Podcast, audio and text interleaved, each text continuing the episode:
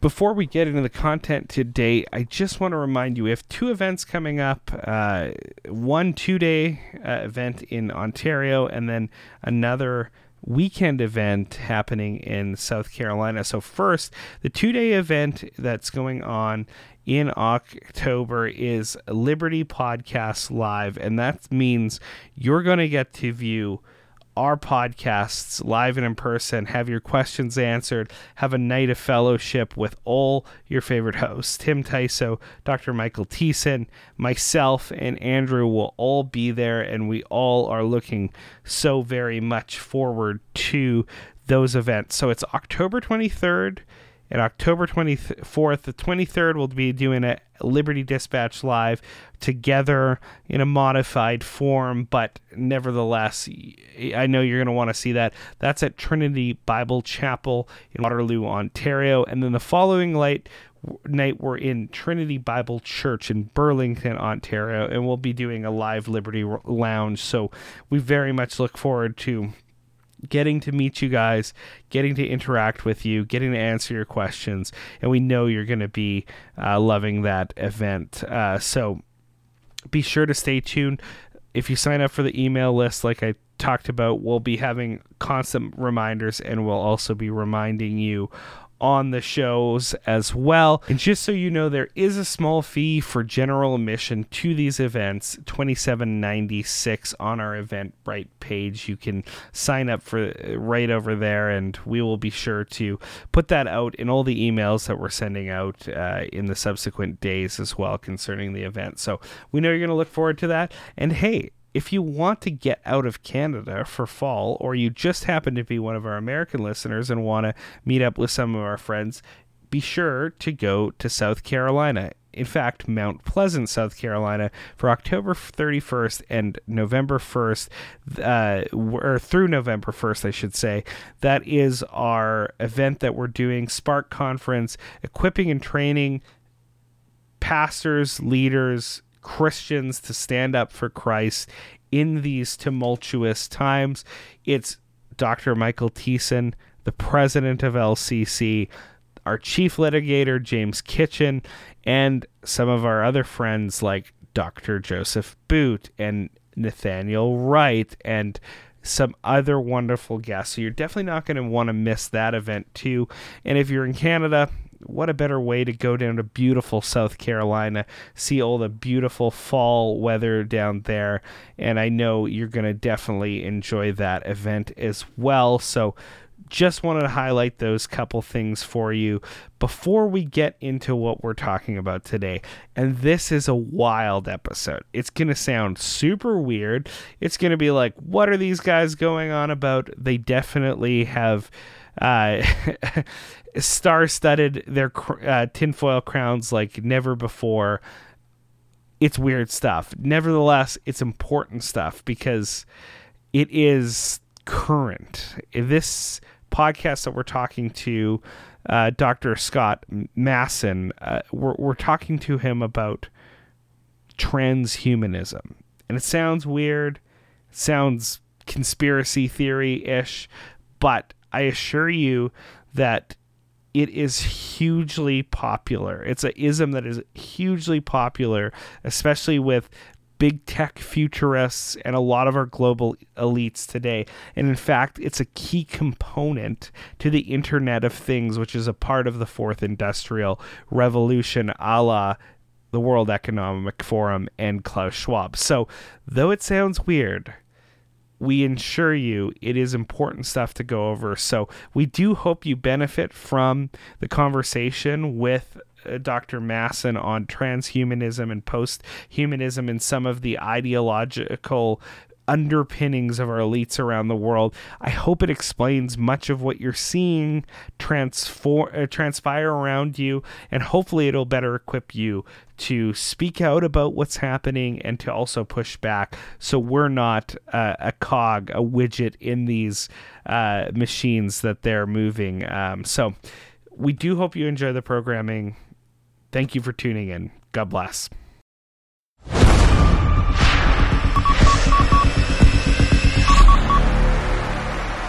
To this special edition of the Liberty Dispatch. We have a wonderful guest with us again. He has braved the Liberty Dispatch yet again. He's one of the rare, bold few who have come back and joined us for discussion. So we have with us Dr. Scott Masson. Dr. Masson is a professor of English literature at Tyndale University, specializing in literary theory, and he is also a former professor of mine and so that's uh, that's particularly important to note. He's a former pastor in Toronto, and he's the founder of Westminster Classical Christian Academy. He is a board member of the Ontario Party. We like them around here. He is also a regular speaker in the culture wars on TV, radio, and newspaper, including um, maybe you've heard of some of these obscure publications like the National Post, the Toronto Star, the Epoch Times, the Hamilton Spectator, Dr. Masson, thank you so much for joining us on the Liberty Dispatch for this discussion that I'm almost certain won't last on YouTube, but that's okay. We're going to have it nonetheless. Thanks for joining. Great to be here. Thanks again, Andrew. So, to frame in this discussion, Dr. Masson, I want to uh, start off by saying unequivocally that I'm no fan of feminism. I, I rather abhor the ideology. But if I were to pick a favorite feminist, I would probably have to go with Camille Paglia. And it's not because she's Italian, although that is to her credit. It's because she's not a purple haired, shrieking, man hating, burn down the patriarchy kind of feminist. And she has an interesting analysis when she looks over the rise and fall of cultures and civilizations as it pertains to gender identity, maleness, and femaleness. And basically, what she suggests is this that when cultures begin, when civilizations begin, when nations come into being, you need men and women to be distinctly men and women in order to build a nation. You need the men to actually build the infrastructure and the buildings, and you need them to defend against warring and invading nations.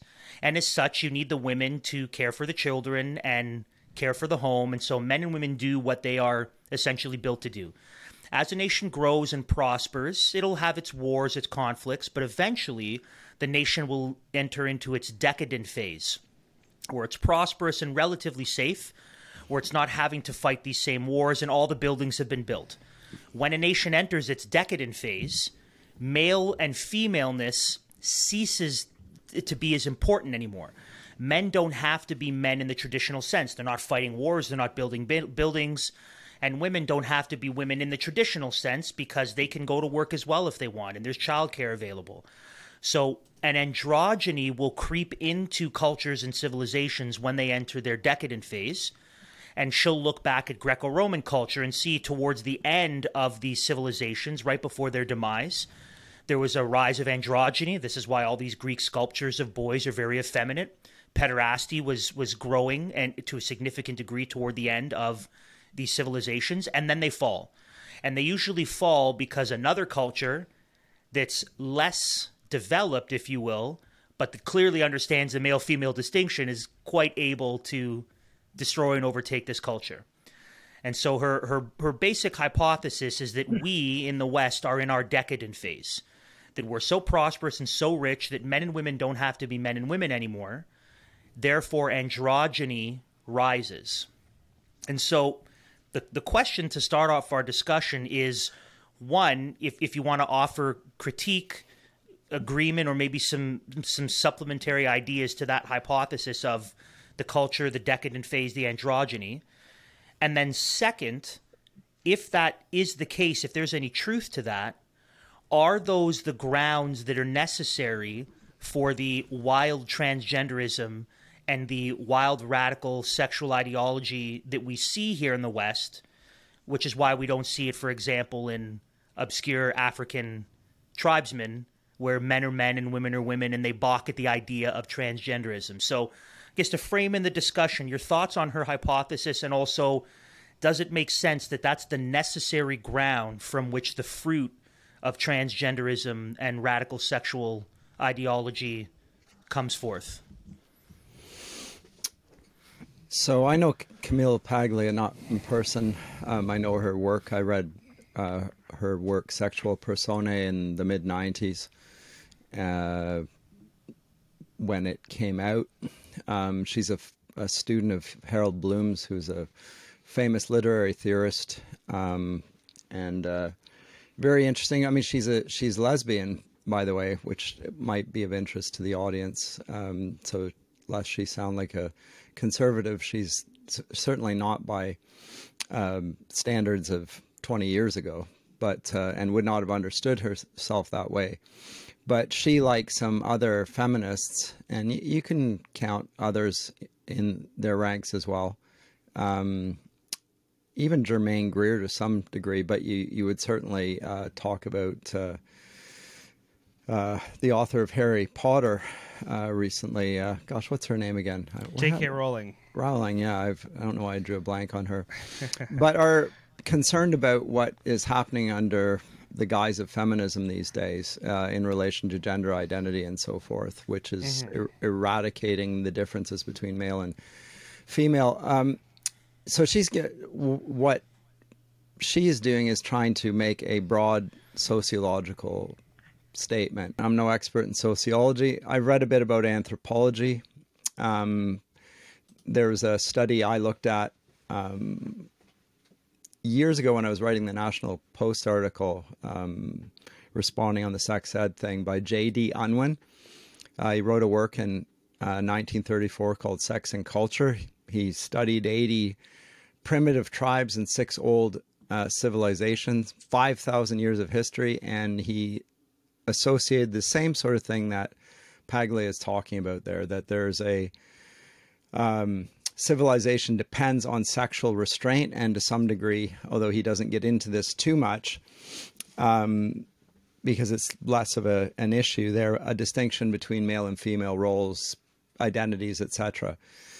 Um, and so you can see the collapse of sexual restraint, um, sexual identity, etc. When those things start to get blurry, if you will, um, then civilizations just basically collapse. So you you could cite Palia, Paglia, however you want to. I don't even know how she pronounces her name. Um, or you could go to Unwin, and they they note the same thing. And um, as I say, she's she's not a traditional feminist um, by being lesbian, but she's also not what we would now call uh, cyborg feminists, which sounds like I'm being pejorative, but actually there's a there's a scholar by the name of Donna uh, Haraway who wrote a cyborg manifesto. It's called the Cyborg Manifesto. I think it's 1995. I can't remember the exact date of that either, uh, but I think it's around there. Uh, and it's an essay basically that suggests that um, the next frontier for feminism is is to go beyond the the identification of a woman as a woman. That you can add things onto that, um, just like a cyborg, and uh, that. So what what we're getting there in the beginning of cyborg feminism is uh, the groundwork for gender identity, which is a construct And so we can push femininity to be include what we want uh, to some degree. It's an inter- it's an interesting essay, very in, very influential essay in in feminism, but it's a later form of feminism that earlier feminists like Rowling and others simply find abhorrent because they see the consequences of that, which is that all of the rights that they fought for, whether they were you know fighting for the right to vote or fighting for the right to work or the right to be considered equal under the law, those sorts of things, which were not established but often understood but not codified in law. Uh, we're going to be under threat if gender identity is simply a matter of perception and a man can perceive himself to be a woman and vice versa. And men can compete in female athletics and and so forth, and men can go into women's washroom if they just identify because this category of gender allows them to ignore the distinctions that were necessary to fight for that group as a identity group. So yeah, I think I think the concept of cyborg feminism is quite helpful there, and it, it is a late developing thing. And as I say, these earlier women that would be seen as radicals at one point and would have seen themselves as fighting that way are now fi- finding themselves st- strangely sounding like conservatives. They, I mean, they haven't progressed with the dialectic. They, they, yeah, they've stopped there and say, "But hold on, that doesn't make any sense." And no, I, mm-hmm. I, I I'm not comfortable with that. Yeah, yeah, because essentially, I think they rightly understand that if if female and male, if these gender uh, distinctions are just constructs, then feminism at root is destroyed. It's the same way that within the LGBTQIA moniker, the T really uh, is is saying something that cuts totally against the basic argumentation of both lesbian and and and the gay worldview and and their their genesis. So it's it's interesting that you have this internecine warfare by um, these these progressives because of how this revolution is progressing, and uh, people like Rowling are considered TERFs, right? Trans exclusionary radical feminists um, now because they won't continue to pre- press on with the dialectic. But I think it's an interest, interesting concept because um, Peter Jones has also talked quite a bit about androgyny and yep. androgyny being rooted in in that um, basically monist world and life view that collapses all things in on themselves. And he talks a lot about how it has its roots in occultism as well. So it does. I yeah. So that's the interesting part that we, in very many ways, we're kind of finding ourselves. oh, pardon me. Choked on my word. Um, in very many ways, we're kind of finding ourselves back in even a first century context, uh, as as you guys have already um, mentioned, but with an added a bit of technology on things. And that's kind of where that's this le- leads into the discussion that we wanted to have with you uh, dr masson um, we at the end of our conversation that we had with you last time we kind of got into transhumanism and yeah. that's essentially what we want to talk to you about today i remember I was going through a history class, um, and it was at Whitefield College. Um, and it was the class was done by it was a series of lectures given by R.J. Rushdoony, and the last lecture that he gave was basically um, a critique of the 20th century, and what he brought up was a lot of transhumanism, and I remember thinking in my mind, this seems totally weird and out of place. Like we're dealing with history, historical events, and now we're going into transhumanism. And my, I just kind of shut my ears uh, because I was like, I can't. I don't have the Velcro strips in my brain for this. Nevertheless, as we've seen growingly um, explicit in our society, there is a push for transhumanism. So I want to play Dr. Masson a couple clips for you, and maybe you can respond um, to them and kind of use this as a springboard to talk a little bit about what is transhumanism and why. Uh, why should we be worried about it? Why does this discussion matter? Why isn't it just theoretical nonsense? So I want to play you a couple cl- clips. This first one we've played before on our programs. Uh, it's Yuval Noah Harari talking about hacking human beings, and then the next one is surprise, surprise, the uh, son-in-law of ex-president. Donald Trump, Jared Kushner talking about transhumanism as well. Now, in the past, many tyrants and governments wanted to do it, but nobody understood biology well enough. And nobody had enough computing power and data to hack millions of people. Neither the Gestapo nor the KGB could do it. But soon, at least some corporations and governments will be able to systematically hack all the people. Friend, and and then finally, I think that from uh, you know the last year, the one thing I've tried to put a priority on since I left the White House was you know getting some exercise in. I think that there's a, a good probability that my generation is hopefully with the advances in science either you know the the, the first generation to live forever or the last generation that's going to die, and so uh, we need to keep ourselves in, in pretty good shape. So there you have it, uh, Dr. Masson. Two different people talking about the advance the advances in technology essentially changing human makeup forever, right? We we t- we have uh, Noah Harari saying, "Hey, now we know enough about biology that we can hack into human beings and their genetics." And then you have Jared Kushner saying, "Hey, I'm a part of what the first generation that's going to live forever. We're going to we're going to see the end of human beings dying. How can we understand these radical clips outside of the context of transhumanism or is this the the the essential starting point for us understanding it?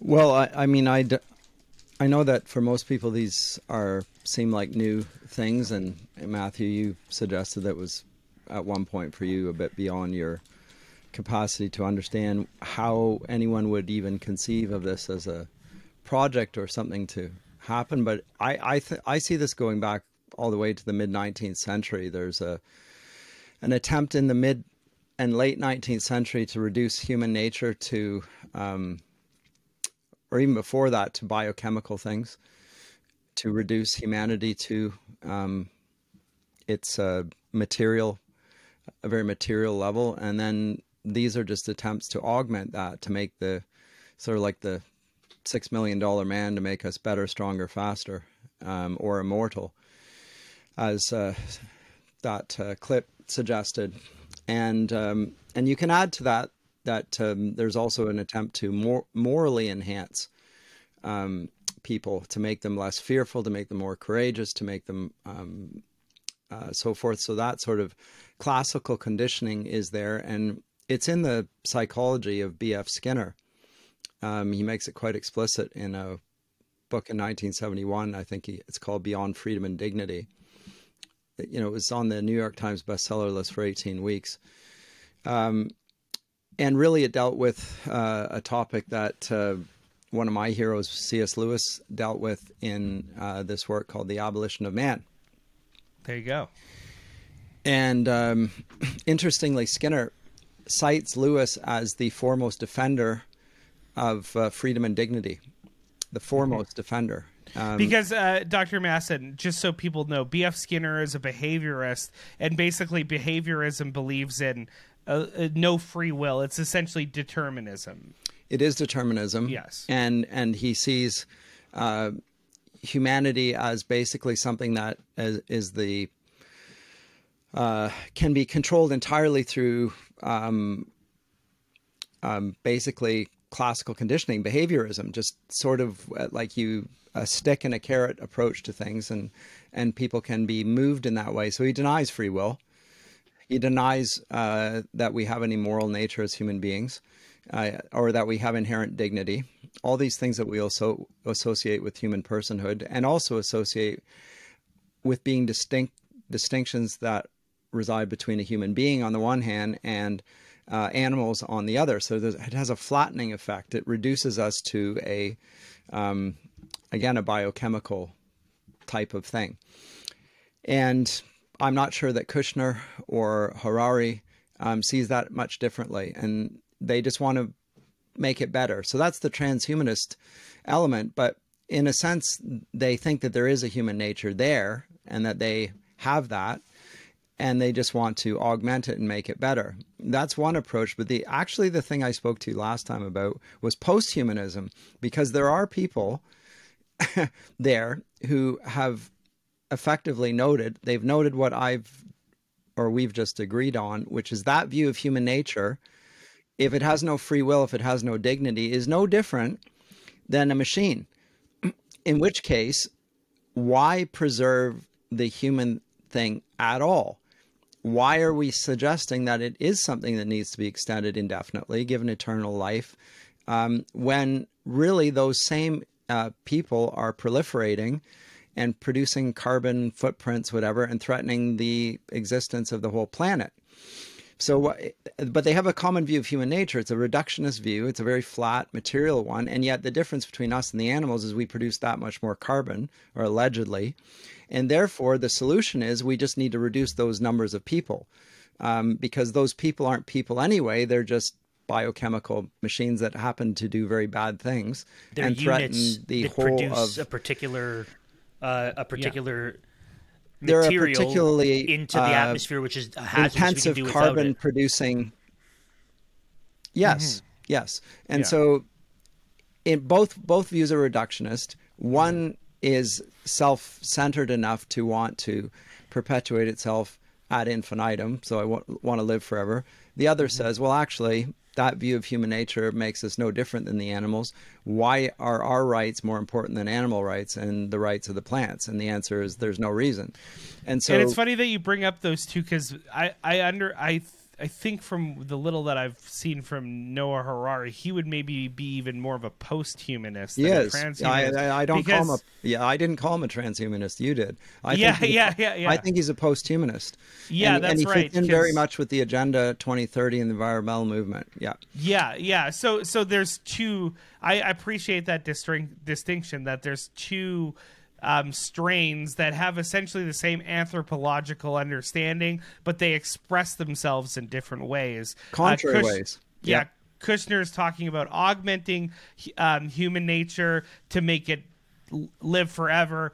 And it's actually funny that you talk about uh, the post-humanism because the title of the lecture that we played for Yuval Noah Harari is "Will the future be human?" question mark.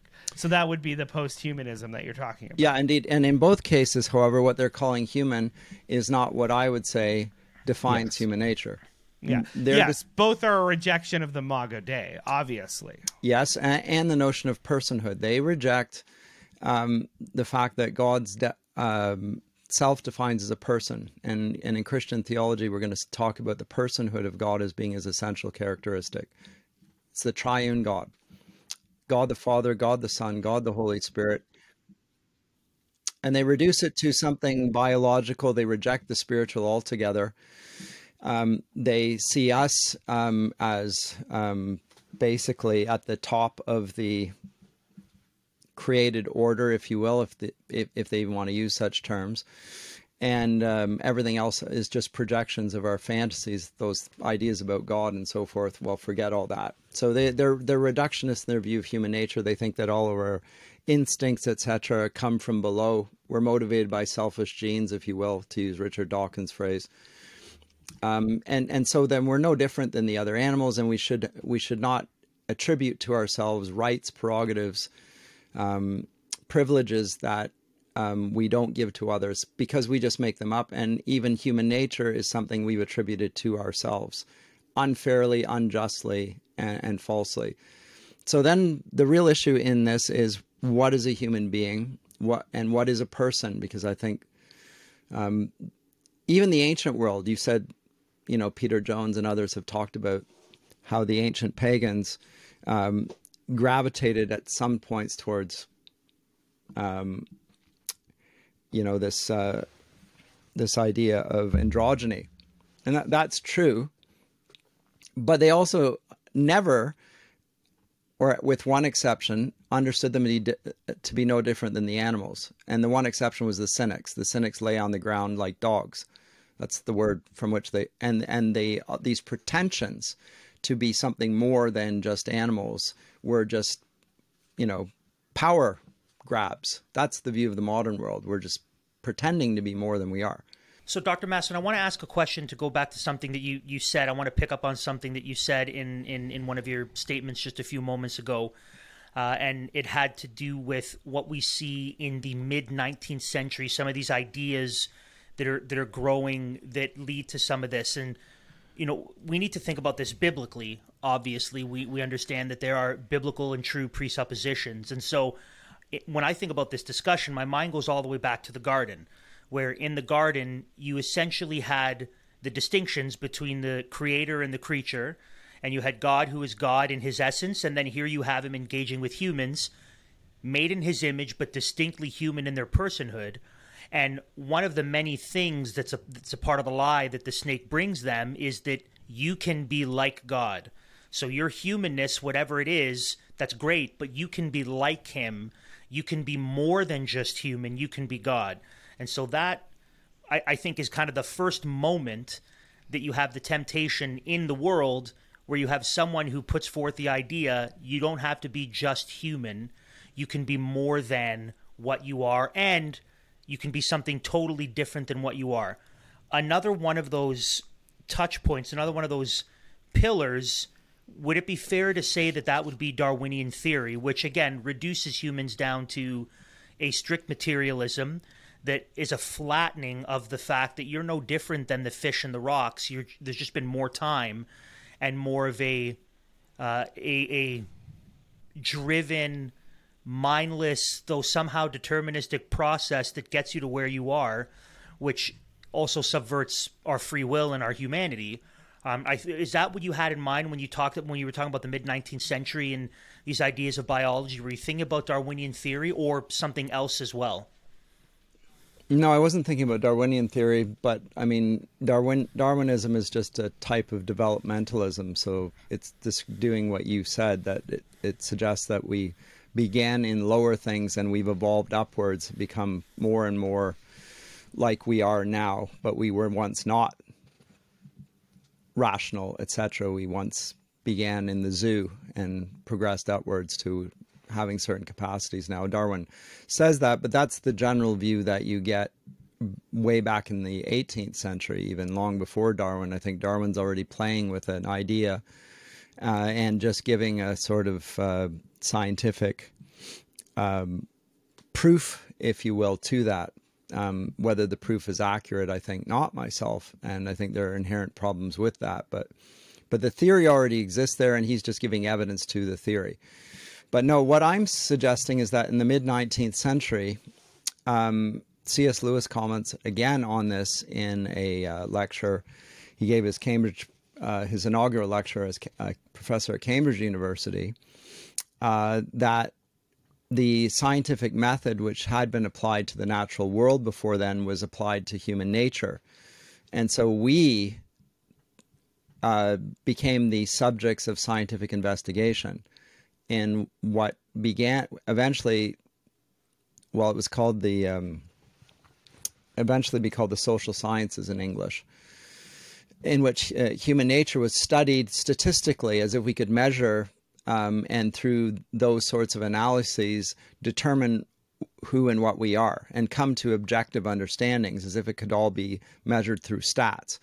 Like the way the covid um, situation was studied again projections based on numbers and reducing everything. See if there's no if there's no spirit to human nature if there's no free will if there's no uh, possibility of individuality then we can reduce everything about us to the same sort of statistical analysis that we could note with animals because we all do the same thing we're entirely predictable we can be based on biochemical things we can um, see the essence of human nature captured there and that happens from the mid 19th century onward, roughly. And disciplines like psychology and sociology and anthropology start to see things in very reductionist ways. Um, so that's what I'm talking about. And that attempt to do that gets rid of the distinctively the distinctive qualities of human nature, and and affects what again Lewis calls the abolition of man. So it, he particularly is worried about the fact that it dismisses as irrelevant judgments about goodness and beauty. But, and Lewis says these are the essence of all education uh, to teach people to love what they ought to love and to hate what they ought to hate. Um, because we need those um, virtues, if you will, in people to create good citizens, to create good husbands, to create good fathers, to create good friends, all of those things. So we have to cultivate goodness in people and we need to lead them to appreciate what's beautiful and to despise what's ugly. We can't collapse those two things and suggest that they come from a, a low basis. There is there is such a thing as goodness and there is such a thing as beauty and there is such a thing as truth. And from a Christian point of view, those those things are united in the person of God. Mm-hmm. Um, yeah, yeah, and that's really interesting, Dr. Masson, because essentially like even Nietzsche recognized this, right? That the death of God, so called, would lead to the death of man. And I, I think it's just so interesting to under like that that that is the case of what's happening here. This this idea Yeah, that he he thought it was a good thing. Yes, he thought it was a good thing. Yes, absolutely. But he recognized its necessity, right? um, he, as a nihilist, from his presuppositions, yes. yes, exactly. From his, from his nihilistic tendency, he thought it was a good thing. We would say that's a terrible thing, an awful thing. Um, but it's just really interesting to see that there's this that there's this necessary like suicidal tendency that is wrapped up into this program of homo mensura that man is the measure if we excise god and him from the conversation it only leads to the destruction of human beings because we're as as those who believe in what the bible says about human beings we understand that that's necessary because we're made in the image of god. So it can only lead that to that kind of suicidal tendency in man. And that's kind of what you're seeing in in these transhumanist posthumanness movements they they basically don't believe in human nature as as we would understand it that there's uh, that it's fixed um they they would understand that human nature is totally and infinitely malleable able to be manipulated Yeah. depending on the right environment and the right inputs and the right technological advances and stuff like that but that that is also ultimately the destruction of what makes man man Yeah. Yeah. So they, the transhumanists are just the more optimistic uh, branch of the same enterprise. And they think they can ride that horse um, and, and it can take them to eternal life. And the more philosophically consistent types, the Nietzsche's, uh, realize that it means the abolition of man or beyond that, going beyond good and evil and the destruction of the Imago Dei, and and he thinks that we ought to pursue that. Uh, and that's for the sake of the Ubermensch, who is who is on the uh, another level, and and and we're leading there. So we we ought to embrace that as the next inevitable step for human humanity to take. And and nowadays we have a different imperative. Nietzsche would think it's absurd, but and that's that we're going to save the planet by doing this. But really, it's just it's just green nihilism. It's dark green nihilism. Yeah. Yeah. So, okay. We, kind of laid out some of the philosophy and some of the views that kind of undergird this transhumanistic, post-humanistic movement. You mentioned the 2030 agenda. You have mentioned this being applied and how we dealt with COVID. How did this become the dominant worldview in institutions in the world? How do we get to this point so we can wrap our heads around the fact that you know what we're seeing in this scientific socialist state is kind of the culmination of this worldview put into praxis. Well, that's a big question. We got time, Doctor Masson. yeah. Okay. Well, uh, how do we get to this point? Well, the the universities um, historically, it's a Christian institution. It's a medieval Christian institution. Um, it has certain presuppositions about human nature, and it has the goal of understanding God as well. There are certain features of the medieval university, and they are distinctively Christian. It is a Christian institution. There are no universities in the ancient world. There's there's Plato's Academy. There's Aristotle's Lyceum. There's there's absolutely an intellectual tradition there, but they don't have universities, and they don't have universities. I would submit uh, because they, um, although they do really value and promote rationality, they don't understand that um, God can be known, and in particular, they can't. Right for Aristotle, he's an unknown. Um, you know, the first mover, the right, but but not beyond that, he's unknowable. But in Christian understanding, there is also a solution to a problem of the ancient world uh, called the problem of the one and the many, and and uh, many writers have talked about this issue.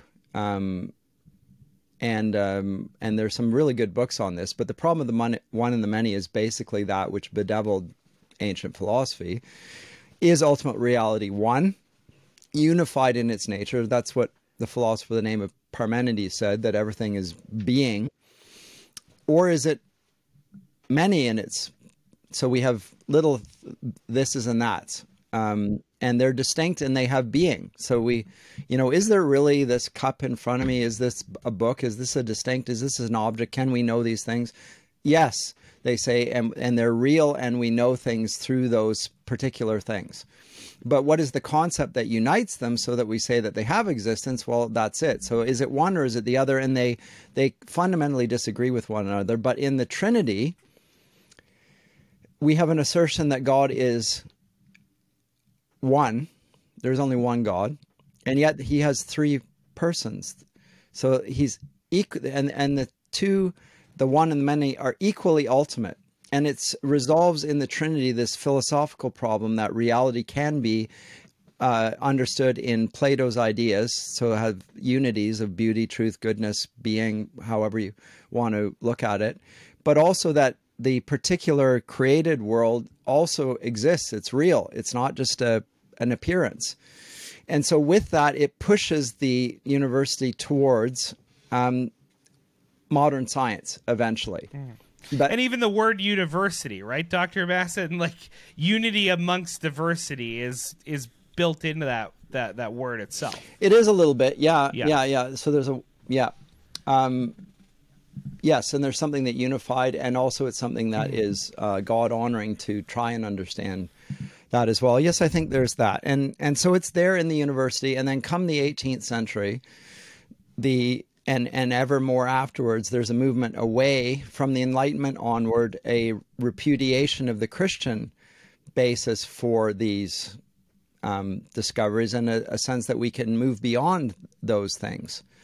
Um, and the one thing that, and this is where this brings the discussion to this point here. So the, the Christian universities eventually repudiate their Christian origins, some of them o- overtly, and you know remove it altogether. Others just implicitly. Oh, that's irrelevant. Um, and they banish theology from the studies uh, uh of universities altogether. In the 19th century, of you know German universities start to throw theology out and and that's how the seminary movement begins in North America is because of this sense that um, God is not being even studied in the universities. Well, we're going to have to do it elsewhere, etc. But but even more so than that, what is being disputed there then is the connection between God's personhood and our personhood, as if we can study the humanities without understanding human beings as bearing the imago Dei, and that the, you move the one, it affects the other, and that's what's happened. It's inescapable, right? But with that, I would say you lose the unifying feature of all knowledge then. And so it then breaks down and you get subject areas disconnected. There's no unifying thing. Even reasoning goes out the window and reasoning becomes rationalizing and it becomes perspectivalism and it becomes relativism and all sorts of again even even your your uh, sexual nature gets broken down into a gender identity that that m- move away from the university what it does and and in particular the unifying character of all knowledge mm. you know in colossians uh, 1 it'll talk about how in Christ all things hold together. If you want to reject that and you want to replace it, well, what is the thing in which all things hold together? If it's not that, and the and what has effectively happened is we've removed that as if it would have no effect, and now now we see the effect is what will replace that then? And if there's not one thing well then there will be multiple things that seek to compete politically in, as a power move for that unifying feature. And now we get identity politics coming in.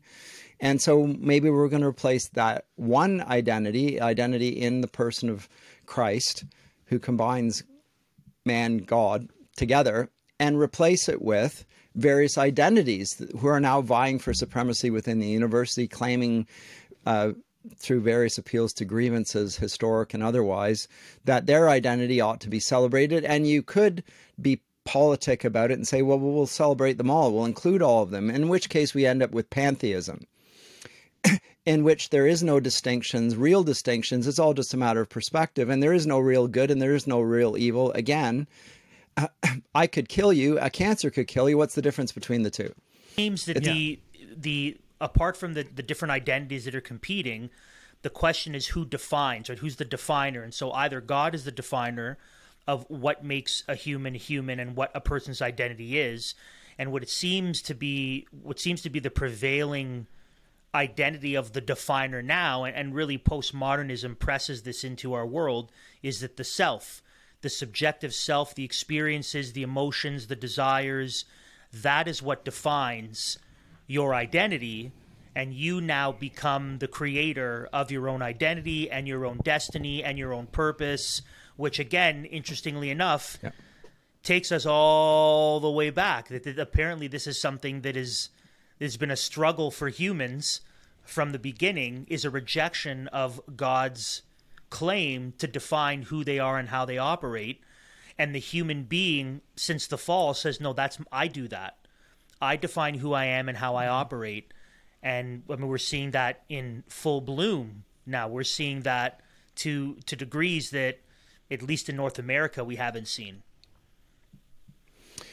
No, I don't think we've ever seen it with the same um, lack of consequences. Is Um, that because we're so far removed now from the vestiges of Christendom in our society that this um, this rotten fruit is kind of can take full full bloom, or it, it it's we we're now so far removed from a lot of the foundations of what were integrated in our society that now is this kind of the revolution has kind of been complete and now we're just living out this philosophy consistently within our society. Is that kind of your your take on this I think that's got to be a part of it, for sure. Um, but also the technology that allows that to that sort of uh, departure from the conditions of human nature to um, happen.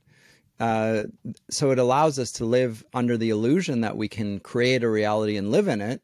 And the question is whether we actually can. And I think the evidence that I see is that this is not going. This is an experiment that's already failed, but the but the failure has not been sufficiently grasped um, for for us to pull back from that. And in, and if the post-humanists are very happy for everything to burn, yeah yeah yeah no i think it's it's, it's well said so you, kate how does this now what we've seen over the last two and a half years how does this bring us to this point? How does this bureaucratic administrative state um, this socialist kind of scientific state that governs and controls all things how does this play into this discussion? Because i think this is where this stuff gets legs it becomes real for people because we're living through this uh, but these the ideas of post-humanism transhumanism they're connected to that that idea right Yes, it is. I mean, because what, what the technology allows you to do is to re- reduce people to um, their virtual identity. And it allows you to see people in terms of numbers, in terms of binary code, in terms of your, you know, QR code.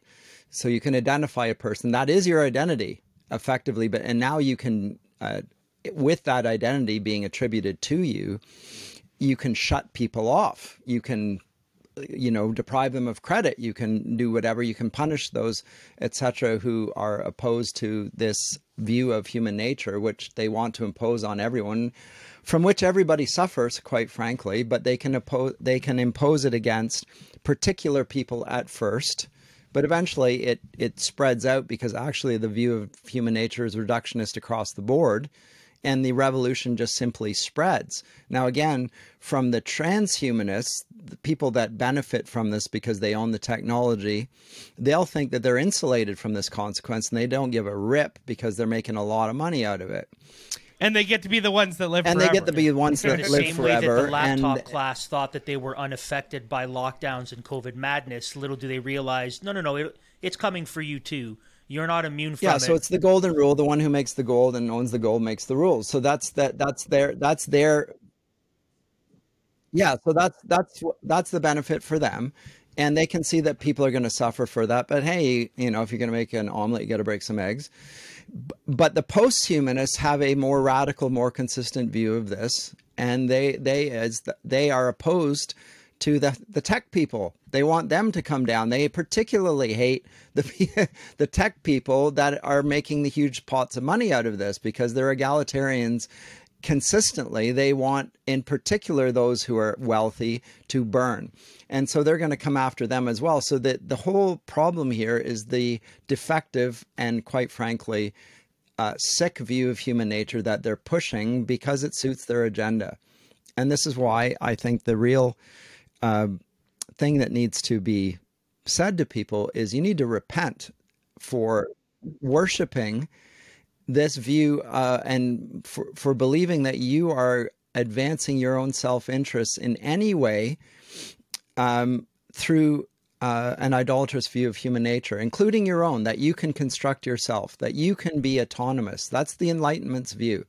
It's also the view of Adam and Eve in the garden. I can act autonomously as if there is no moral law, there's no law upon me and I can do what God has expressly forbid, which is to eat of the tree of the knowledge of good and evil. It's God that calls it that. It's not the tree of knowledge, it's the tree of the knowledge of good and evil. And they decide that they're going to eat of that tree. and they get the good and evil that they um, they wanted. They wanted. Instead of having only the good and being in perfect, Before they had unbroken the communion with God, they decided to add add the evil so they can be like gods essentially right? Because that's what uh, the serpent's saying. Hey he's just afraid you're going to be like him if you know good from evil um, but that that wasn't what they were intended to, to, do. So I mean, that's that's the amazing part of it is we can root this impulse back to the garden, right?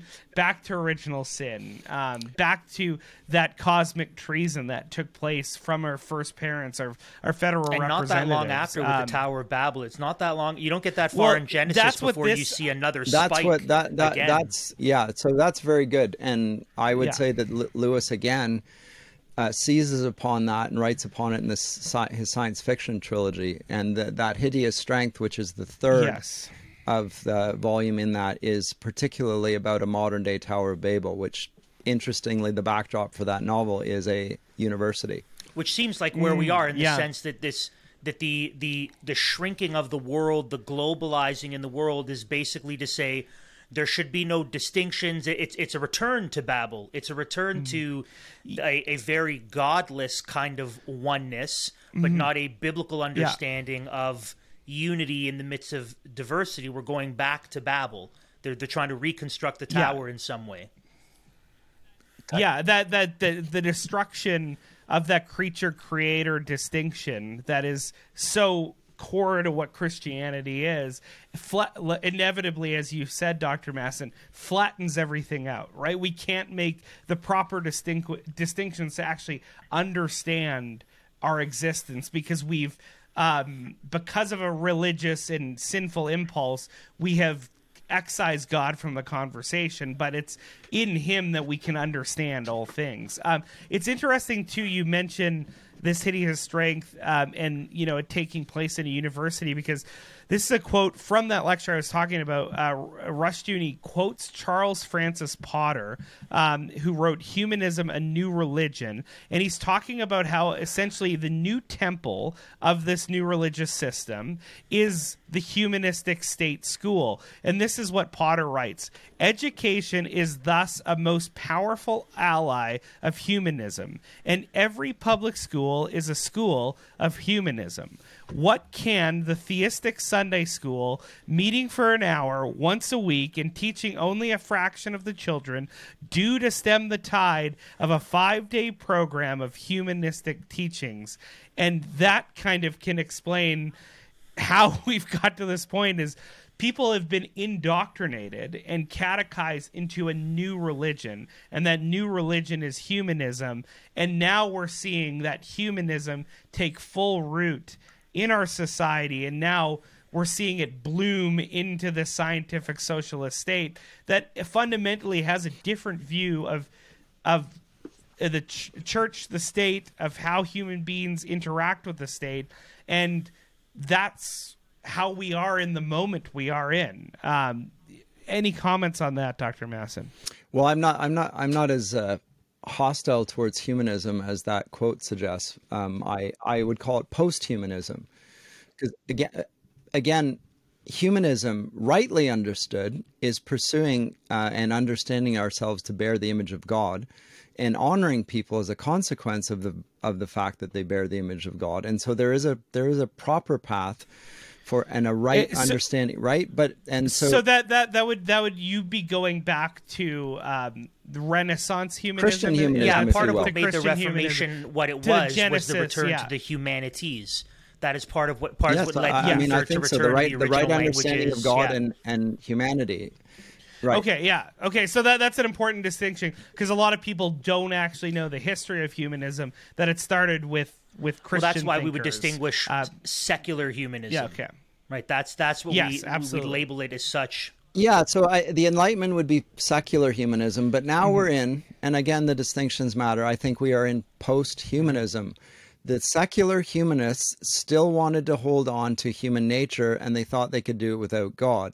What we've seen, uh, however, is that they have no longer been able to hold on to that, and some of them are in grave distress over that people even like Richard Dawkins and Jordan Peterson and company are very distressed that liberal education is dying and being killed off by by the the new identity social justice warriors in the presence of the universities. And it's throwing them out regarding them as the enemies of education etc and they're just saying like this is this is terrible. And of course it is terrible but that's what they but there again there's no center to hold that from happening. This is and this it, it's funny you bring that up that they are they look at what they believe they represent and then they're looking at what we see in the world today and, and, and what they would say would be something like this is a corruption of or this is uh, uh, this is what we believe taken in the wrong direction to the nth degree but it's distinct from what we hold. In the same way that second wave feminists would look at third and fourth wave feminism and say that's very different. And the irony in both of those camps, and this is what happens when you reject a biblical worldview, is that we understand that the seeds of what we see now in mm-hmm. full bloom were there from the very beginning, anyways. Right? I, I've had this discussion Yes. with with feminists who would say we believe in equality and voting and women should be able to work but we don't we don't like the the transgender mania. And I, i've tried to one person in particular i've tried to to bring to bear the fact that the seeds of transgender madness go all the way back to the first wave of feminism and the suffragettes because all the way baked into it the, the initial yeast before it spread was the fact that men and women the distinctions between them can be flattened out that there really is no distinction and and and and really one's interchangeable like the sea it's there in its in its genesis and now as it as it blooms all the way they say where did that where did this come from? Where did this monster come from? And and we're trying to i'm trying to tell them and we're trying to we would tell someone like jordan peterson your worldview doesn't have guardrails. There's no end to it. It will by necessity become this unless as Schaeffer would say the good biblical moorings can hold it together and inform it. Without that, it was always going to become this. And so they they're amazed that it's here and they can't see the fact that it was always going to get there if it was their worldview apart from God that was pressed out. Yeah, I think I think that's pretty accurate. Um, I don't think you need to repudiate um, something, some features of first wave feminism, some of the ideas um, it, where where women are being oppressed. Um, in certain instances, the law ought to be able to protect equal image bearers of God who are female, right? And I don't think anybody is concerned about that. But but you're correct. If there are no um, presuppositions that they're going, going to acknowledge about human nature, aside from autonomy, I get to determine who I am and what I am. Then you end up with the absurdity that we have right now, where you know the human Ontario Human Rights Code is there trying to protect women from being sexualized and forced to wear, you know, like Hooters wear certain low cut dress and have to wear low cut dresses, high heels, tight clothing, whatever, sexualize, uh, and at this, so they want to defend women from being sexualized, and at the same time, they're going to allow this school teacher in Halton to wear these massive prosthetic breasts and they're going to defend him so they they uh, protect a man's identity to, to dress up as a woman in an absurd fashion but they don't want women to be stereotyped that way and and so then they they end up in this radically and absurd position where everybody's laughing and saying, How is this possible? But the Human Rights Code is protecting both of those positions, and those two things cannot be protected at the same time. One is going to go and the other is not. And what's going to go? Well, the women's rights. Sorry, that's and they gone. can't see it because they're they can't they're, see it, they're building it, right in they're their building face, it in literally, midair. in They're trying to build a house in midair, I mean, and we're standing on a solid bit of foundation, right? We see what we've seen Yeah. this in in other ways too, coming out of the the the, the COVID madness and and and then the trucker convoy stuff. People who we'd once you know linked arms with in the freedom movement are now looking at us and saying, "Wait a minute, so you don't support gay mirage. You don't support LGBT initiatives. I thought you were about freedom. I thought you were about people not being told what to do. And the response to them is someone has to hold the rule book. The problem with some people in the freedom movement or the problem with the trans and the post humanism movement, again, is a question of who is the definer. They want to hold the rule book for themselves. They want to write and hold the rule book, but that will only lead to chaos. Whereas we say, no, God writes and holds the rule book. He's the one that's holding the tape mm-hmm. measure, not you. Yeah, so the that and I think that's kind of like this cosmic irony is man's quest to be free from God makes him A slave. more enslaved than ever To himself, and it enslaved actually to himself and his Yes. desires and his Exact- base passions. exactly Right? And sin. And Yeah. sin, yep. Uh, yeah, and sin, Chiefly. and sadly, and sadly, what that tends to lead to in culture is being slaves of other men. That that idea, that idea is in. That's essentially what Paul's getting at when he's writing about slavery in in the New Testament. Is there's something incongruent about being free in Christ, being a bond servant of Christ, and being a bond servant of another man, right? Being being slave to another uh, other, another man, and that's why Christianity didn't, though it didn't topple slavery around the world immediately. The the basic presuppositions that come from that world and life view destroyed the foundations of slavery therein because it understood that in that category. So that is the that is the the dangerous impulse of where we're headed in society. yeah, is, yeah, that's a great point. is is we're we're headed to Slavery. Yeah, 'cause if it's- slavery Yeah. because I think I I think the only outcomes and this is actually what Rushdoony said before I could understand it. He said the only po- two possible outcomes of this scientific modern socialistic state are either um, a- de- authoritarian tyrannical despotism or anarchy and uh, anarchy almost always leads to to the latter to, to Oh, it does, authoritarianism yeah because because Because it creates can chaos anarchy. Nobody right. can That's tolerate and that's, anarchy. Scha- that's Schaeffer's point in the Great Evangelical Disaster that when the the moorings of biblical Christianity fall apart, yeah um, that what happens is the culture will go into chaos, and you'll need someone to hold that chaos together. And if it's not going to be Yeah, you the biblical truth, man. and so in many Yeah. ways, we saw that in, in the many French ways, Revolution Darwin was right? right in a sense that his his his worldview pressed out will inevitably lead to the survival of the strong because if it's if it's not the rule of God, it's the rule of self, and if it's the rule of self, there will always be one of those selves who's more rich and more powerful and more Stronger the other. intelligent. And so he'll be able to manipulate all the other ones who are being governed by the rule of self but he'll do so in such a way to command and control and enslave them. So it's either it's either god or you but if it's you it'll always become the rule of the tyrant when the rule of the mm-hmm. self is base level. So Dr. Masson, what we're dealing with, and I think a lot of writers, uh, we've mentioned them throughout the conversation. R.J. Rushdoony, uh, C. Uh, oh shit, what's his name? Schaeffer, Francis Schaeffer. cs Uh, lewis No? Yes. Okay. C.S. Lewis. No, I. C. Gregg Singer. That's that's. I was okay. Okay. Let's start that again. Um, Okay. okay.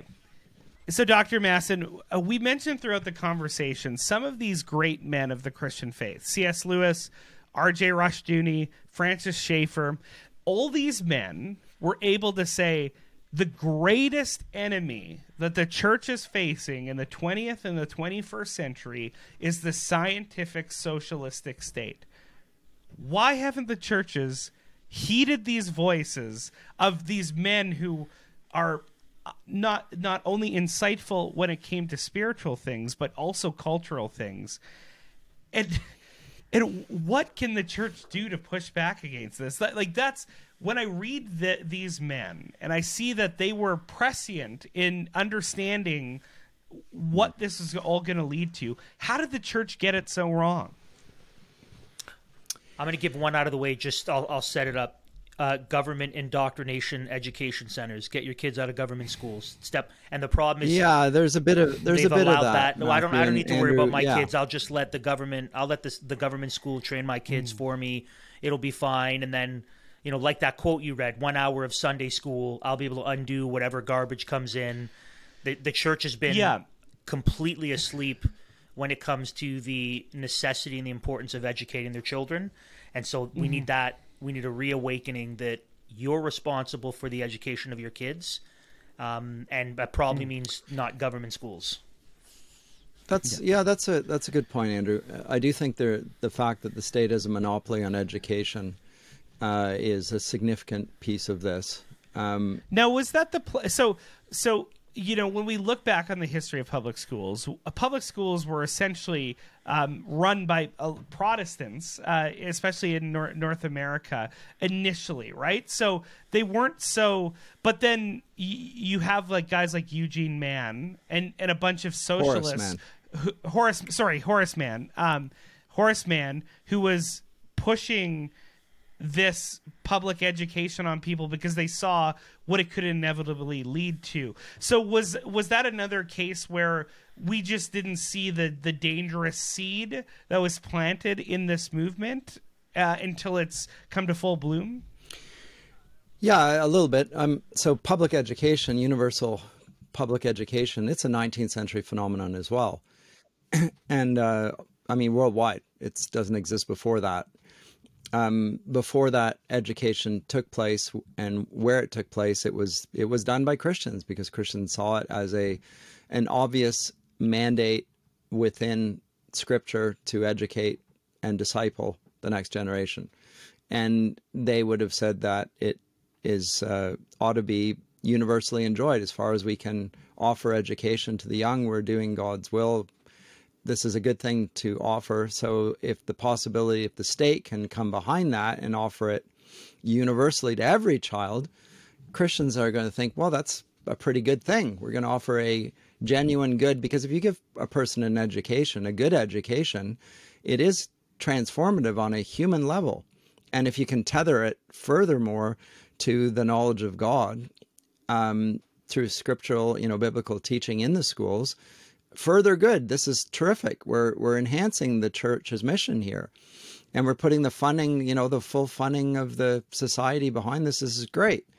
So I, I, I don't know if the church sees the like it, it's not like it was a terrible thing to do uh, in in that sense, but it presumes that the the society is going to share the Christian presuppositions there, and at the time, let's say in Ontario, where we are, where I am right now, Egerton Ryerson proposes something like a Protestant public school system, and uh, he does it against the Anglicans. The Anglicans want it to be Anglican, and uh, you know the uh, family compact. They wanted an Anglican school system, and Ryerson, who's a Methodist, says, "Heck no, we're not going to have you know one form of Protestant education. Let's have it for all the Protestants and the Presbyterians. They all gang up and they say, okay, well, we'll have this, and we won't specify that it be an Anglican, but we'll talk about general Christian principles. We'll, we'll be together on that.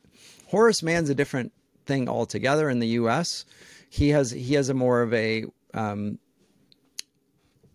hu- well a humanist agenda. He wants to te- he wants to decouple it from Christianity. I think. Um, but he's it's the same time period, and and but that's the U.S. Canada is far more conservative than the U.S. on this, and uh, and Ryerson's public school system. I mean, you if you read the Ontario um, Education Act, it's explicitly Christian. And, yeah. and some people are angry about that. They want it gone. Yeah. They want that. We just actually we actually just talked about the Halton district, right? Uh, uh, asking for an amendment that would excise Judeo-Christian principles uh, from the the Ontario Education yep. Act. So, yep. so what you're basically yep. saying Be- is the mistake of the church is something that has been on uh, horrendous display in the last two and a half years. Is the assumption of the myth of neutrality in the world? Yeah, yeah, and that we can that... coexist with the pagans that aren't gonna advance their own dominion mandate and bring their own theocracy to bear and require that we live by their standards. We assume they don't do that. We can coexist together. We just got to put a bumper sticker on it. So the church apparently is prone to making that mistake and has been for a while. It's bought mm. the myth of neutrality for a long time after everyone else has abandoned it. The myth of neutrality was was a myth, and it was a but it was in a sense a true myth. There was a sense of neutrality. There were people that would have who defended the marriage unit, even even when they personally contradicted. They would have said socially it's a good thing for marriages to be upheld. Um, I just want to have an affair, but I don't want all marriage to go away. But so I personally will contradict it, but I don't want marriage to be abolished or anything like that, right? So they they would hold to that, and that would include you know the left and the right um, very much so. And that's all probably going all the way up until the 1960s, more or less. And but over the past 50 years, that social consensus has evaporated, and that's no longer a neutral ground. Now it's very much a contested political ground. And the church has not been able to recover from that and realize the educational implications of that, which is that you can no longer then support a public system because it's moving away from what once would have been common goods. They the left uh, increasingly rejects this common good, and there is no common good anymore, and that's why people are, are lament the fact that the public square is so divisive and hostile. It really is. Um, and and they wish that somebody would be able to you know speak rationally, calmly, and pull us together, but they but they can't. Mm-hmm. And and it, so so I want to stop you there because I want to ask a question is it a bad thing that we're waking up to the myth of neutrality or can we be thankful that that's the reality of the situation is this a perfect time for the churches to speak into that and say yes there is essentially press that biblical antithesis that there's you're only going to be about making two kingdoms it's either the kingdom of god or the kingdom of Satan, the, the the city of God or the city of man, as Augustine would put it, right? Yep. Is is that the the this should be a moment where the church says, "Aha, this is our opportunity," jumps should out of be. its seat and then preaches the gospel, be. or should we be lamenting the the death of the common good and and all these things, or is that maybe a vestige of the past? So we got to say, uh, it it was only the common good in the sense that the majority of the, si- uh, the, the, the society that we lived in in the West was essentially Christian and had that operating assumption. But we have to make those sort of things explicit. Is like so. Help me kind of articulate this better and think through this more. So the common good is still common good. Um, a uh, the Christian common good that people who were not Christians uh, would not have agreed with conceptually still benefited from it materially. Uh, the free society that they enjoyed, the sense of human dignity that came along with it, the sense that uh, social injustices would have been perceived by all, racism would be decried as a, an affront against the idea of human dignity, equal human dignity under the law uh, in terms of so forth. Those are Christian viewpoints. They're not identity groups. They're not Christian identity groups. Those are genuine human goods and they're common goods. Um, but Christians are the only ones who held it. And now that they are no longer in a position of political authority in any way, even implicitly, and in fact we're tr- we're going against that.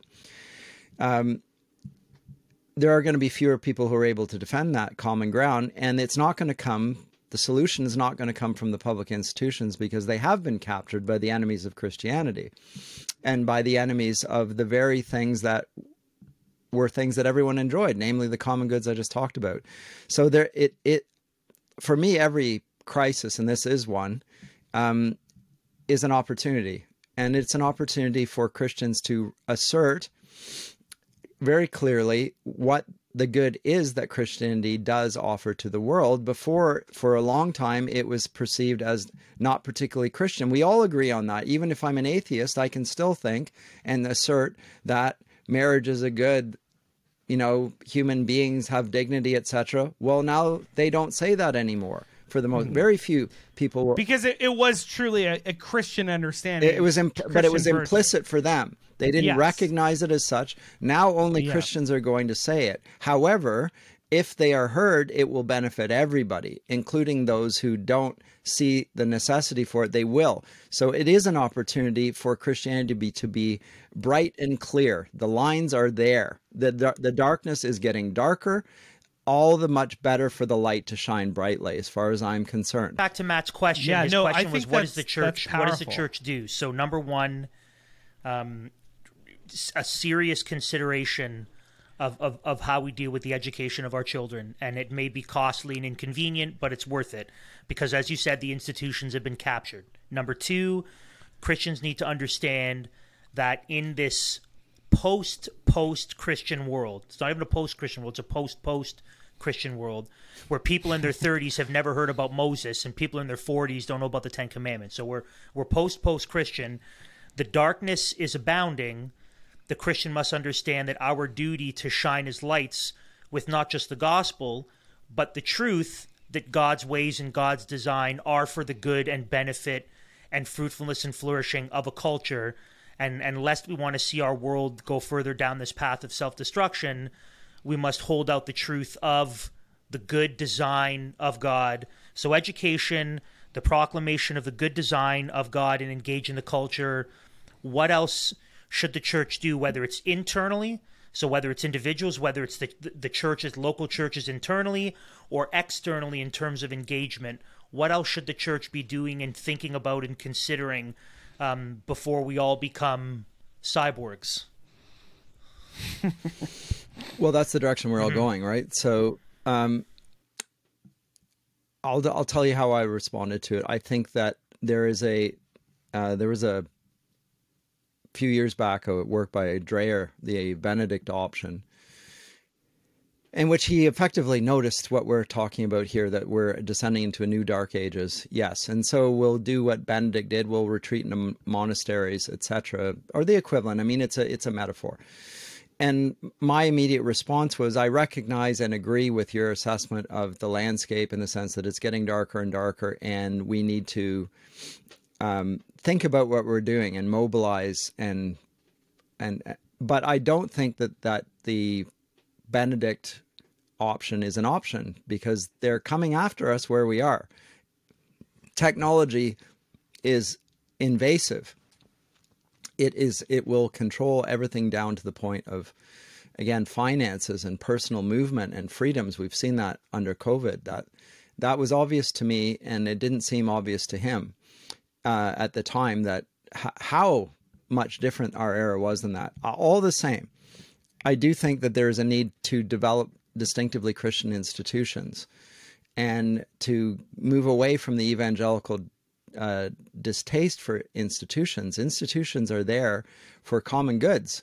You, you can't just have your family. You have to build up institutions that are of benefit for, like an individual church of a hundred, a few hundred people cannot build a school and sustain it, let alone a university, let alone a legal system. You need to work collaboratively together and you have to build institutions to do that.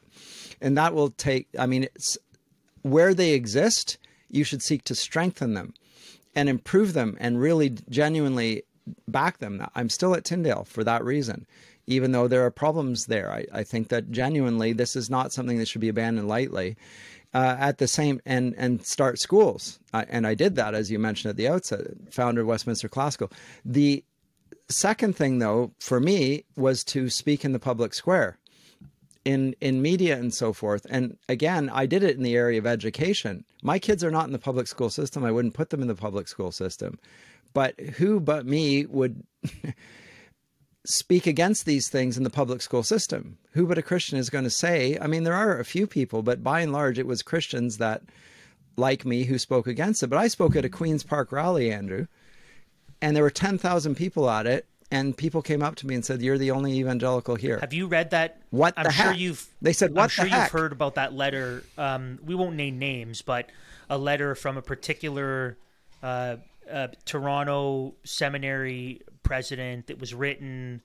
Um, do I just call, I'm going to call it out. Whatever, whatever. Kirk Wellum, the president of Toronto Baptist Seminary, wrote a letter, and the letter kind of gained some traction. And it was a letter written to the students in the in in his school, and he basically said, "These guys that are." Making documentaries about themselves and thinking about political change and cultural engagement. They're just a flash in the pan the dust will settle and it's about loving Jesus and proclaiming the gospel and that's it. So don't think about this political cultural stuff. Don't think about the public square. Just love Jesus, preach the gospel, go to church. The dust will settle and he'll say well done good and faithful servant. Now, other than some pretty vile slander in the letter towards men who've been trying to engage in cultural the cultural sphere and in the political world, the overall sentiment of the letter was the ship is going down. Uh, don't polish the brass on the Titanic. Just love Jesus and preach the gospel, and that's it. If it goes down, it goes down. So the answer, the, your, your question, why was no one there, is because the church has been doing the exact opposite of what we've been talking about for the last number of generations, which is disengage, pull back entirely. Uh, just worry about the Bible and the gospel, and don't worry about all this other stuff. This is all this is extra. It's adiaphora. Forget about it. It's not essential. Yeah. It sounds like the also the exact opposite Yes. of the Great Commission. So we you. so so we are. it- it's funny that as, we, as we're talking about what the church needs to do, we are not just fighting against the world. We are fighting against the evangelical industrial complex. To your point about the importance of community, of you know, a church of a hundred can't do it. You need other people around you, and I would agree. And one of the most disheartening things about the last two and a half years is that if you are a church of a hundred and you want to unite with other like-minded believers in churches who will not bow to statism but will understand they are to push back, good luck finding a church within three hours that agrees with you. Because chances are 95% of the churches, for whatever reason, gave the pinch of incense to the altar of Caesar because it afforded them the comfort. And so f- try finding other like minded Christians and churches that will say, we will not bow to Caesar. We must obey God rather than man. And part of how we do that is by speaking out at rallies, by speaking out about various subjects, and by engaging culturally. So we're not even fighting against just the world. We're fighting against this behemoth of cultural, weak, squishy evangelicalism that is telling the three of us, stop doing what you're doing.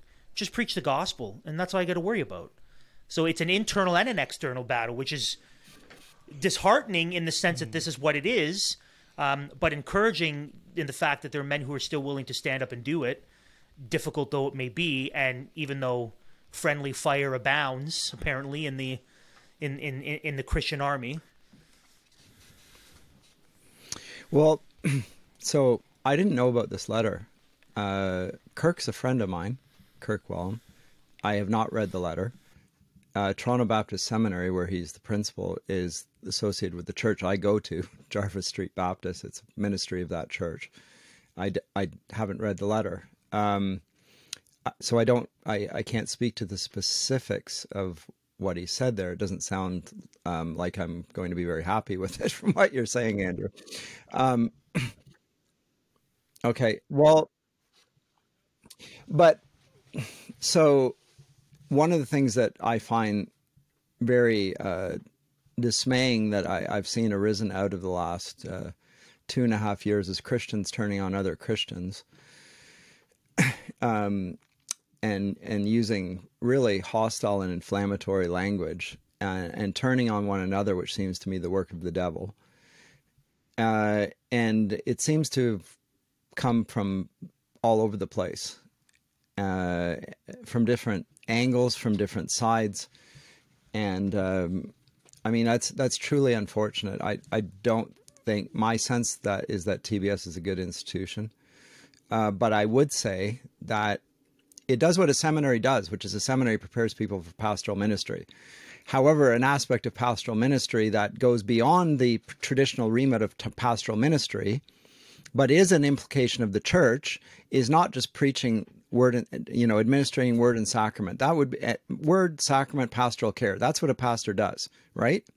But that is not the limit of what a church does. A church will engage in all areas of life but you can't expect a seminary to do anything other than that because that's what seminaries do.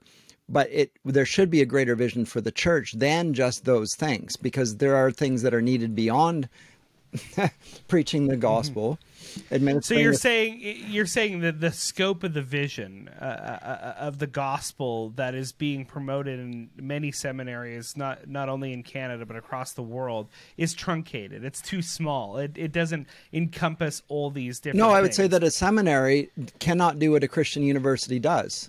I'd say there's a difference there, and I keep hearing from pastors, you got to get your kids to the seminary. You know, the, this the, the, the. I, am, I don't know if you're both pastors. I know Andrew is. That's that's your vocation. You're there to be a pastor. That was why you you felt that call and so forth, and that's essential and important call. And it's a vital calling, and, and there's you cannot remove that. However, the Christian University does a lot more than that, and I don't know how many times as a an adult convert coming back to Canada, I've heard from people that Christian universities, ah, they don't matter. Uh, infinite frustration to me because actually there is a great deal that needs to be said on the COVID topic. This is not just an offense on the prerogatives of the church, the freedom of religion, the freedom to worship, the freedom to assemble. It's it's an assault on human nature, common human nature. The Christian universities should be speaking to that. I happen to think that pastors should be as well. But there is a gray area in this where it says, well, but actually the state also has some sort of interest in preserving the public good and interests in health. But again, as we've just said, it doesn't, it can't even define what human nature is. It thinks that human health includes allowing to uh, people, in fact, financing gender transitions and committing abortions and stuff like that. So it's totally lost the plot and funding the experiments that lead to the creation of the exact virus that shut down the world for for two two and a half years, right? Right. Uh, so well, yeah, it, it, yeah, all of those things. Mm-hmm. So, yeah, I, am I'm, I'm sorry if that's the case. I, again, I don't know what Kirk said, but so the uh, church. It almost yeah. seems that the church, the, the the the the believers in Canada, in North America, take for granted the fact that the blessings in the country that we have are so because of men who did the things that we're talking about. They built institutions, they engaged uh, tirelessly in the political cultural world. This is why you have the abolition of slavery because Christians believe that we need to engage in the political sphere, in the cultural world, right. and we take that for granted. And so we we hold all the baskets of the fruit that they've given us, and we're enjoying all these uh, we're enjoying all this delicious fruit, and we're basically saying, ah, we don't need to do any of that stuff. We can just enjoy the fruit, and we take for granted that if if Christians 150 years ago had the same worldview mentality that we do, we would be like Saudi Arabia we would be like countries yeah, well, Kate, where, where the just, case in point here is you're going to mention Wilberforce, Wilberforce, the abolitionist, the, the, the, the key figure associated with the abolition of slavery in England. He's not a he's not a clergyman, he's not a pastor, but he but he had an understanding of the implications of Christianity with respect to human nature, and he was willing to fight for that. Again, it isn't pastors that need to fight this as if it were only the if we need to get pastors to be social activists. No you need the whole church to become aware of their responsibility there. And maybe maybe uh, Kirk's point here, here is we don't need pastors to go into politics or to regard themselves as politicians. That might be to his point, and I would agree with him there because they they can't dispense with the one thing that they can do indispensably. Their calling, their vocation to preach the gospel. Fair enough, but is it the should the church be speaking against the uh, violations of human nature and the way in which we're being pushed into slavery? Uh, yeah, I think we should. And he would agree with that, I'm pretty sure, as well. So, again, this seems to me, I don't know how this dialogue is playing out, and I find it very uh, distressing to hear that it is so. Um, mm-hmm. But it sounds to me like I'm not going to be happy with what he said. Um,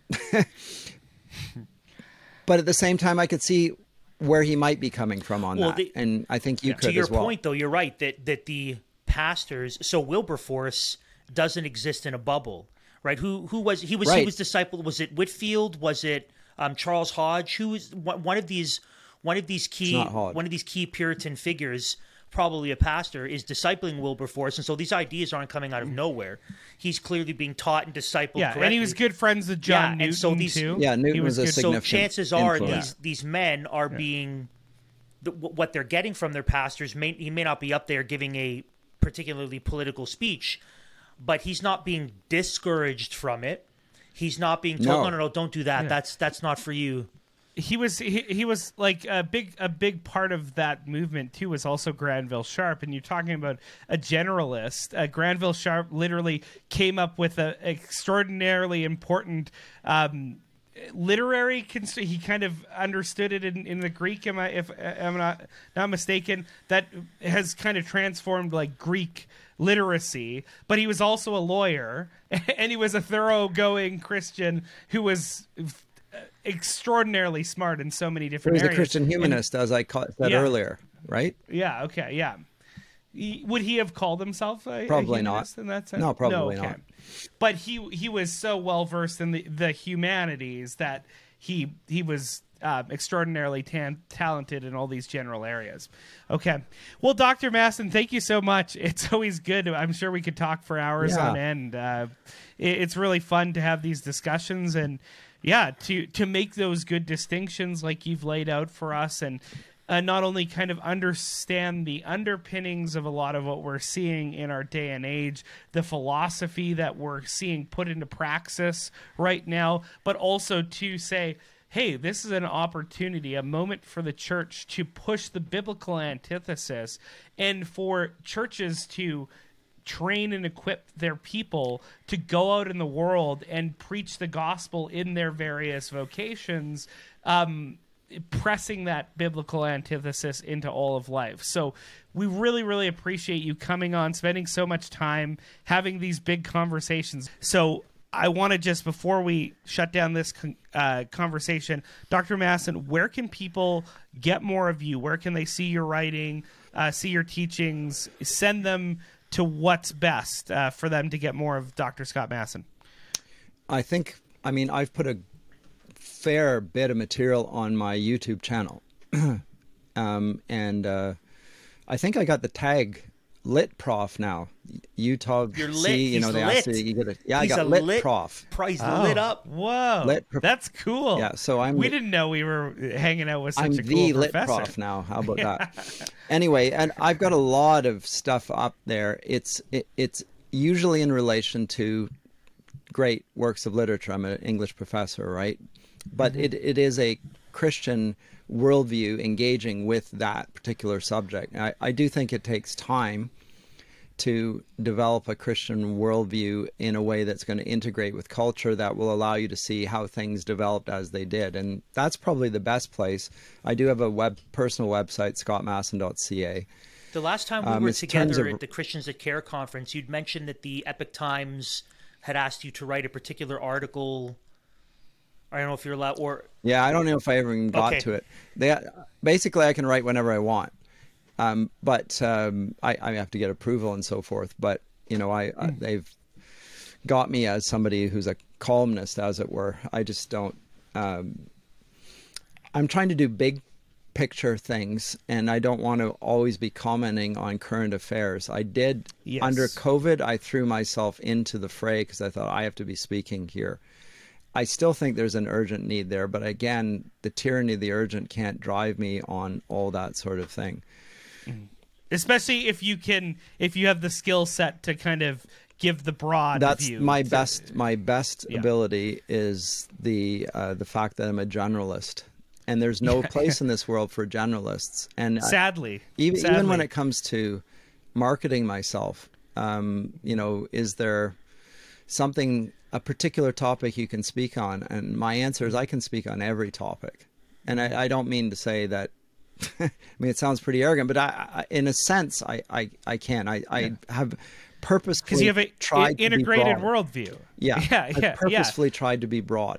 Uh, yeah, and, and and that's that's how like we've lost the Renaissance, man, because of a lot of what we've been talking about today. We don't understand uni- unity amongst diversity. We don't understand how all these different disciplines are rooted and grounded into, um, you know, theology and and ultimately the knowledge that we possess in Christ. Like at one point we had that understanding. No longer do we. So we're just all atoms floating around the universe um, without the ability to connect things together. Yep. So Yep. bring back the generalists. I'm so thankful that you came on with us.